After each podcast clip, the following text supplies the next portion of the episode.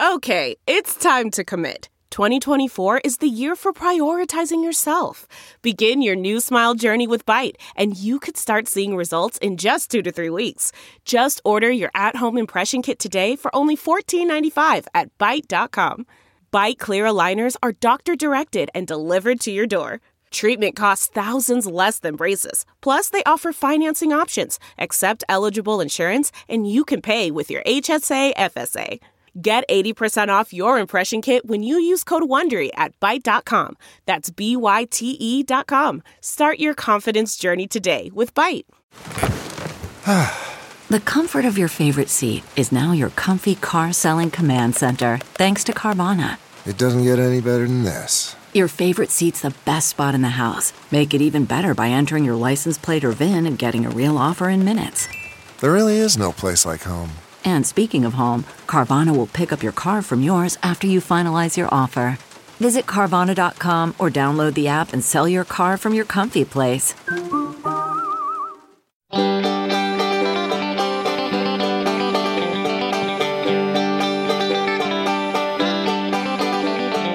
Welcome to the Caixin Sinica Business Brief, brought to you by SupChina. Each week, we bring you a roundup from the world of business in China from Caixin, China's authority on business and financial news, as well as interviews with Caixin Global reporters and editors.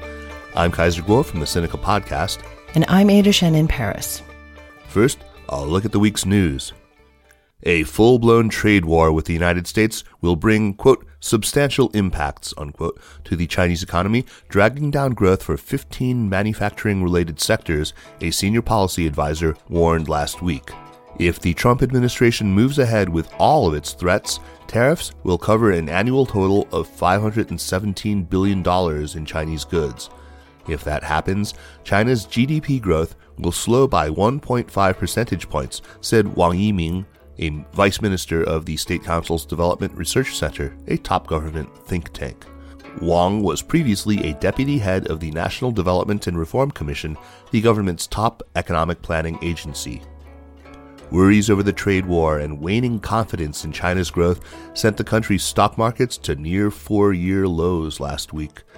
In the July through September period, the economy expanded by 6.5%, the slowest since the first quarter of 2009 authorities have stepped up efforts to restore market confidence, pledging more financial backing to the economy through the private sector.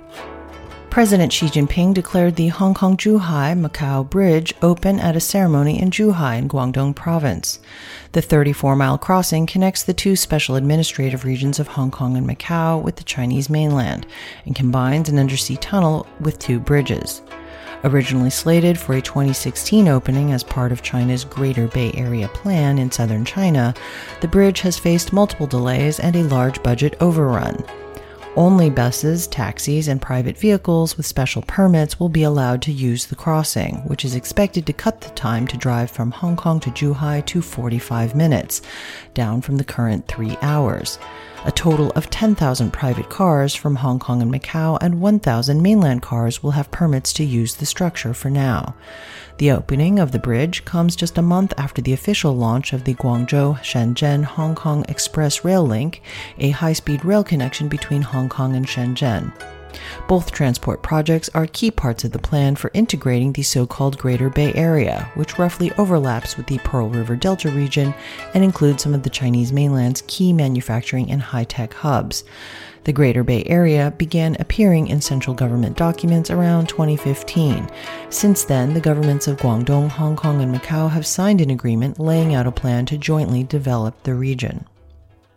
Online media giant ByteDance has nearly finished a new fundraising round that should total about $3 billion as it seeks a lofty valuation that would make it China's third largest internet company, sources told Caixin. ByteDance has become China's hottest internet company by building off its original Jinri Toutiao news aggregating app and growing through a series of more recent acquisitions that include the wildly popular short video app TikTok, known locally as Douyin. One of its main focuses in the latest round has been attaining a lofty valuation of $70 billion to $80 billion with no plans for an IPO this year, according to another source. Such a valuation would make ByteDance a distant third among China's internet companies, behind only leaders Alibaba and Tencent, both of which are valued at more than $300 billion. The next most valuable company, publicly traded search leader Baidu, is worth about $65 billion. ByteDance would also be China's second most valuable private equity backed company, behind only Ant Financial, the financial arm of Alibaba. China has quietly opened its cinemas to more foreign films, with movie imports exceeding the annual official quota for the first time since 2016, a recent report has found. But the trend may not continue amid current Sino US tensions. The official quota allows 34 foreign titles to be screened in China each year, with foreign studios receiving a 25% share of domestic box office. A separate category allows an additional 30 foreign films to be purchased outright and exhibited by local distributors without giving a box office cut to foreign studios. However, quote, the number of films entering under the quota has actually grown above the quota in recent years, albeit unofficially and for tactical reasons, close quote, said a recent report by information provider IHS Markit. Before 2000, China had allowed in only 10 overseas films, mostly from the US and with filtered content. The quota of 20 profit sharing titles was approved in 2001 in line with China's entry into the WTO. In 2012, the government increased the quota to 34 films, but that quota officially expired last year and remains the subject of stalled negotiations with Hollywood. The quota for profit sharing films rose to 38 in 2016 when the domestic market experienced a slowdown in box office growth. The recent rise reflects government efforts to drive the market by bringing in more popular titles, the report has said. China's leading hot pot chain, Haidilao, which debuted its shares in Hong Kong last month, has launched its first smart concept restaurant this weekend with the hopes of resolving one of its biggest branding crises rat infestation. The new location in eastern Beijing will be equipped with an automated warehouse that operates in temperatures between 32 and 39 degrees Fahrenheit, a condition in which rats and cockroaches can't survive, the company said. Other smart facilities include an intelligent kitchen management system that monitors the entire food preparation and cooking process, and the capability to customize hot pot soups that cater to diners' requests. Since last year, food safety problems have plagued the decades old hot pot chain when undercover reporters exposed rat infestations and staff who handled food with their bare hands in certain outlets in Beijing and as far away as Singapore. Legislators have called for empowering public prosecutors to have the right to exercise oversight not just over the police and courts, but also over a powerful new anti graft body. Lawmakers from the Standing National Committee of the National People's Congress suggested that if workers of the powerful National Supervisory Commission or its local branches committed crimes such as abusing suspects during corruption investigations, then prosecutors should be allowed to investigate them. The NSC was established in March and can investigate suspected crimes of corruption and bribery, abuse of power, dereliction of duty, fraud for personal gain, and waste of state assets.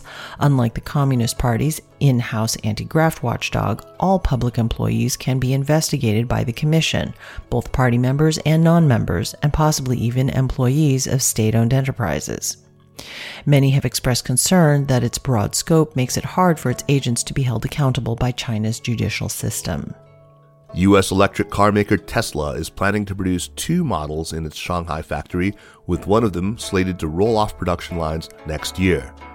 The factory is ready to manufacture the Model 3 and Model Y cars, according to a document posted by a private assessment firm on the website of the Ministry of Ecology and Environment. The company was commissioned to conduct a feasibility study for the project. Earlier this month, Tesla secured 200 acres of land in a $140 million deal with the Shanghai government, pushing ahead its plan for the company's first overseas gigafactory, Tesla's term for a large, vertically integrated electric auto plant. In August, Musk said Tesla will seek to use local debt to fund its Shanghai factory, which the CEO estimated will cost $2 billion for an annual capacity of 250,000 vehicles. Tesla has said its output will eventually double to 500,000. Despite measures to loosen China's family planning policies, experts said that the gender imbalance caused by decades of enforcing birth restrictions will last for years to come. Current policies on people's fertility decisions is weak compared to the 1980s and 1990s, and the economic and social impacts are more pronounced, close quote, said Liu Hongyan, deputy director of the China Population and Development Research Center. Far more male children are born in China than female children. The ratio hit a record high of 121 boys to every 100 girls in 2004, but had decreased to 114 boys by 2015. But this is far higher than the normal range between 103 to 107, according to the United Nations Population Fund. The imbalance is a consequence of China's one child policy, which began in the early 1980s. Due to a preference for boys, many couples aborted female fetuses. Decades of severely skewed birth ratios led to the country having 60 million more men than women in 2012. There will be an estimated 1.5 times more men of marriageable age in the country than women by 2030. In 2015, the government announced all married couples would be allowed to have two children, but Liu said that further legislation to fight gender discrimination is necessary as women are facing difficulty finding employment since the loosening of birth restrictions, as employers are unwilling to hire women who might take maternity leave twice. Thanks, Ada. Let's turn now, as we do each week, to some of Caixin Global's reporters and editors for a closer look at what's in the news. First up is Olivia Ryan, new to Caixin Global and joining us for the first time here. Uh, first, I have to tell you, go to supchina.com and search for Olivia Ryan and uh, read her great piece for our Friday song sign off feature, uh, where she talks about Ode to the Fifth Ring Road, uh, which is a, a song featuring a Xiangsheng artist and a Taiwanese rapper named MC Hot Dog. It's pretty awesome. Anyway, Olivia, you attended an event put on by uh, an environmental group that's led by a well known Chinese environmentalist. Uh, the group is called IPE. Can you tell us who they are first? So, IPE, it stands for the Institute of Public and Environmental Affairs. It was started by this guy called Ma Jun in 2006. It's an environmental NGO. It has an environmental database. They started out with this thing called the Blue Map, which tracks water quality and wastewater, air emissions, air quality. You can find that all on their website. And the event I went to yesterday was the release of their annual Corporate Information Transparency Index. Okay, so let's get into this report that they issued. Uh, I know that Ma Jun's really big on greening the supply chain, and I suppose that since so much of that supply chain for so many products is in China, uh, this is going to be particularly important for China. So, what does the study look at? So the index, uh, CITI, it was jointly funded with NRDC. Uh, it covers 15 industries, and basically it refers to how are companies working in China sourcing their products.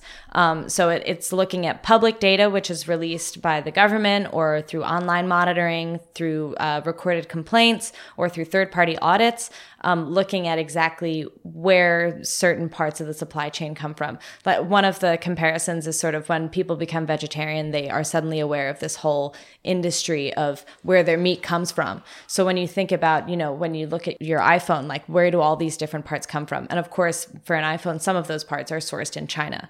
Um, so this index was looking at a bunch of different industries, including IT, brewing, shared bicycles, environmental waste and management, retail, leather, textiles. It's it's a huge now it's a huge report covering so many different industries.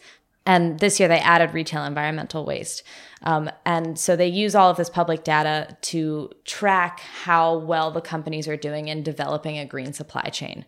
Of course, one of the weaknesses is that IPE right now doesn't have the capital to be able to double check all of these numbers. So a lot of it is based on trust, although, of course, it's not exactly in any company's interest to be lying and then found out later that they're lying about emissions of parts of their supply chain.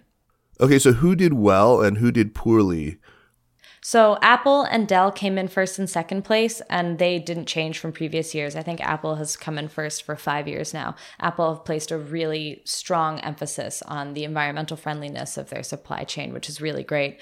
Nike is new, and they came in fifth place. Primark, which doesn't even isn't even a brand in China, their supply chain obviously is partly based here, and they came in sixth. Then we have things like Samsung, Target, New Balance. They're all in the top sort of 15 the, the best Chinese company was Huawei, but they didn't come in until 21. Interesting. So the top 20 are all non Chinese companies. Uh, so, what did IPE say about how this sphere, how this work can be improved? One of the major things is just the culture around the awareness of the green supply chain. The law enforcement, they specifically say, has been much better than in previous years. They've gone up last year 1508 suppliers gave public explanations for certain violations which is a huge improvement. So the law enforcement is improving but they can still do more. So they can still require more corporations to disclose their emissions um, to encourage transparency among the different levels in the supply chain and also promoting best practices and incentivizing companies to release this data I mean, Huawei, just that Huawei does has done so well is great in comparison to Xiaomi. It was reported earlier this year, partially revealed by IPE's work, that Huawei is doing so well is a really great sign because they have a competitive incentive to do that because in April, right before Xiaomi's IPO, it was found out that part of their supply chain was dumping acidic water into like a, a public water source. And that actually really negatively impacted Xiaomi's IPO. So Huawei have benefited from doing so well now, number 21 on the index in comparison to Xiaomi, which comes in rather a lot lower. Olivia, great that you could join us. Thank you. You're welcome. Next up is Doug Young, managing editor of Caixin Global. Doug, our topic today is Malaysia and its reevaluation of some of the deals that the previous Malaysian administration had made. Uh, what's going on? Okay, it's a complicated story, but let's see if I can make it as simple as possible. Basically, this week, Caixin, uh, we had an exclusive interview with a man who's going to become Malaysia's prime minister in two years. Uh, and this is part of a deal with their current coalition government. So the the news is that pretty much since some elections back, I believe in April or May, and and had this very unexpected result that basically the the government that had been in power for a long time got suddenly kicked out and replaced by this coalition government, and this new coalition government is taking a look at a lot of the deals that the previous government did and saying, hey, these deals may not have been completely above the board. There may have been some bribes, kickbacks. And the bottom line is that they're saying these deals are just way too expensive. Uh, there's about $22 billion worth of deals. Well, guess who most of these deals were with? China. Uh, and this goes to uh, China's current approach to the world, uh, which is under its Big Belt and Road program. Uh, and under this program, China basically gives, or not gives, they lend money to these developing countries like Malaysia. And in exchange, Malaysia says, okay, we'll build a high speed railroad completely constructed or, or 90, 99% constructed by a Chinese company. So basically, China's are lending these governments money to build infrastructure using Chinese companies. So uh, this this new government got into Malaysia. They started questioning the previous government, saying, "Gee, were these things done under open bidding process? Were there some kickbacks here or there?" And at the end of the day, is this the amount of money that we really want to be spending? And this new government said no. So uh, they basically canceled about $22 billion in infrastructure projects. And of course, China's not too happy about it, but you know, they can't really tell people how to spend their money. So then this this guy that we interviewed at uh, Caixin this week uh, is interesting. He he didn't really have much to say about the infrastructure. He said, you know, there's still negotiations going. But what he did say that I thought was quite interesting was that Malaysia still welcomes China investment, but you know, they'd really like to see investment in areas that benefit Malaysia. And they specifically mentioned like tech uh, one of the areas he mentioned was automation because China's such a big manufacturer. They've put a lot of investment in robotics and, and sort of automating a lot of the manufacturing process and stuff like that. And this guy's basically saying, hey, you know, if China wants to come and, and set up factories with all this cool automation and teach us how to automate manufacturing and, uh, you know, maybe teach us some stuff, uh, you know, how to make medicine and, and stuff like that, we, we welcome this kind of thing. What we don't want is basically China lending us lots of money so China can come and build infrastructure for us and leave us with a massive amount of debt. So Belt and Road is huge, and obviously a few deals rescinded or, or derailed isn't going to spell the end of Xi Jinping's signature initiative. But is this having a knock-on effect, perhaps, with other recipients of Chinese infrastructure projects under uh, the auspices of the BRI, the Belt and Road Initiative? Well, it's it's it's really interesting. This is the third case of uh, something like this happening, and it's the first case was Sri Lanka, which also had lots of Chinese investment. And guess what? The people elected an opposition party into into power, and the exact same thing happened. The opposition gets in there and says, "Do we really need this much debt? Do we really need this much infrastructure?" And my personal take on this is that one of Belt and Road's biggest foes or biggest obstacles is, is democracy. You know, the, the, the, a lot of these Belt and Road projects are sort of rammed through with these uh, lifetime presidents or, or whatnot. And Malaysia is probably the latest case. Another case we see that might be coming up is Pakistan. They just elected a new a new leader, and and we're hearing some rumblings that they're maybe not so happy about some of this debt that the country is taking on. And I think China would have been the same way at this point in its development. You know, these countries, they want to build the infrastructure themselves. They don't really want to have somebody else come in and, and, you know, build it and put them in all this debt. Eh, you know, China has always wanted foreign companies to put technology and cutting edge stuff in there. China was never doing these mass programs inviting foreign companies to come and build their railroads and come and you know build their telecom networks and so forth. So this probably does augur not so great for Belt and Road, but um, you know we'll have to see. I think th- these big changes of government could end up being a bit of a thorn in the side. Actually, we're seeing some of that in, in Brazil now too. Could be a, a thorn in the side of this this Belt and Road program. Well, we'll keep an eye out. Uh, Doug, thanks for, for talking to us. Okay, thanks a lot, Kaiser. And that's this week's show. Thanks for listening. The Caixin Sinica Business Brief is powered by SUP China and is produced by Kaiser Kuo and Tanner Brown, with stories from the staff of Caixin Global. Thanks, of course, to Ada Shen. Special thanks to Li Xin of Caixin Global and to Spring and Autumn and Wu Fei for the music. Check out the terrific new China Econ Talk podcast, the latest addition to the Sinica Network. And be sure to follow the news from China every day at SupChina. Sign up for our free email newsletter at supchina.com. Take care.